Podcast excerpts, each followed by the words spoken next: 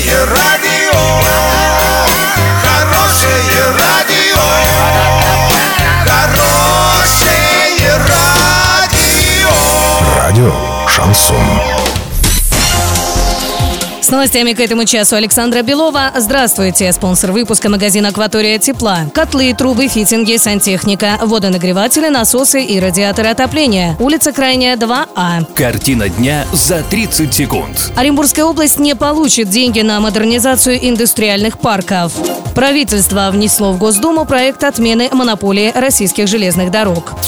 Подробнее обо всем. Подробнее обо всем.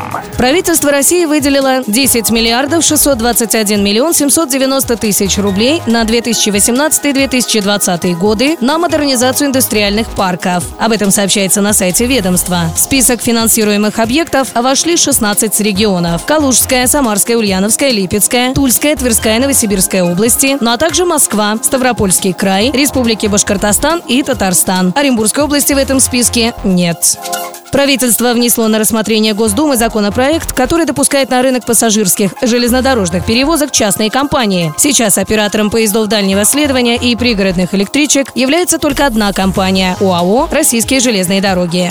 Доллар на сегодня 57.76, евро 70.96. Сообщайте нам важные новости по телефону Ворске 30 30 56. Подробности, фото и видео отчеты на сайте урал56.ру. Напомню, спонсор выпуска – магазин «Акватория тепла». Александра Белова, радио «Шансон Ворске».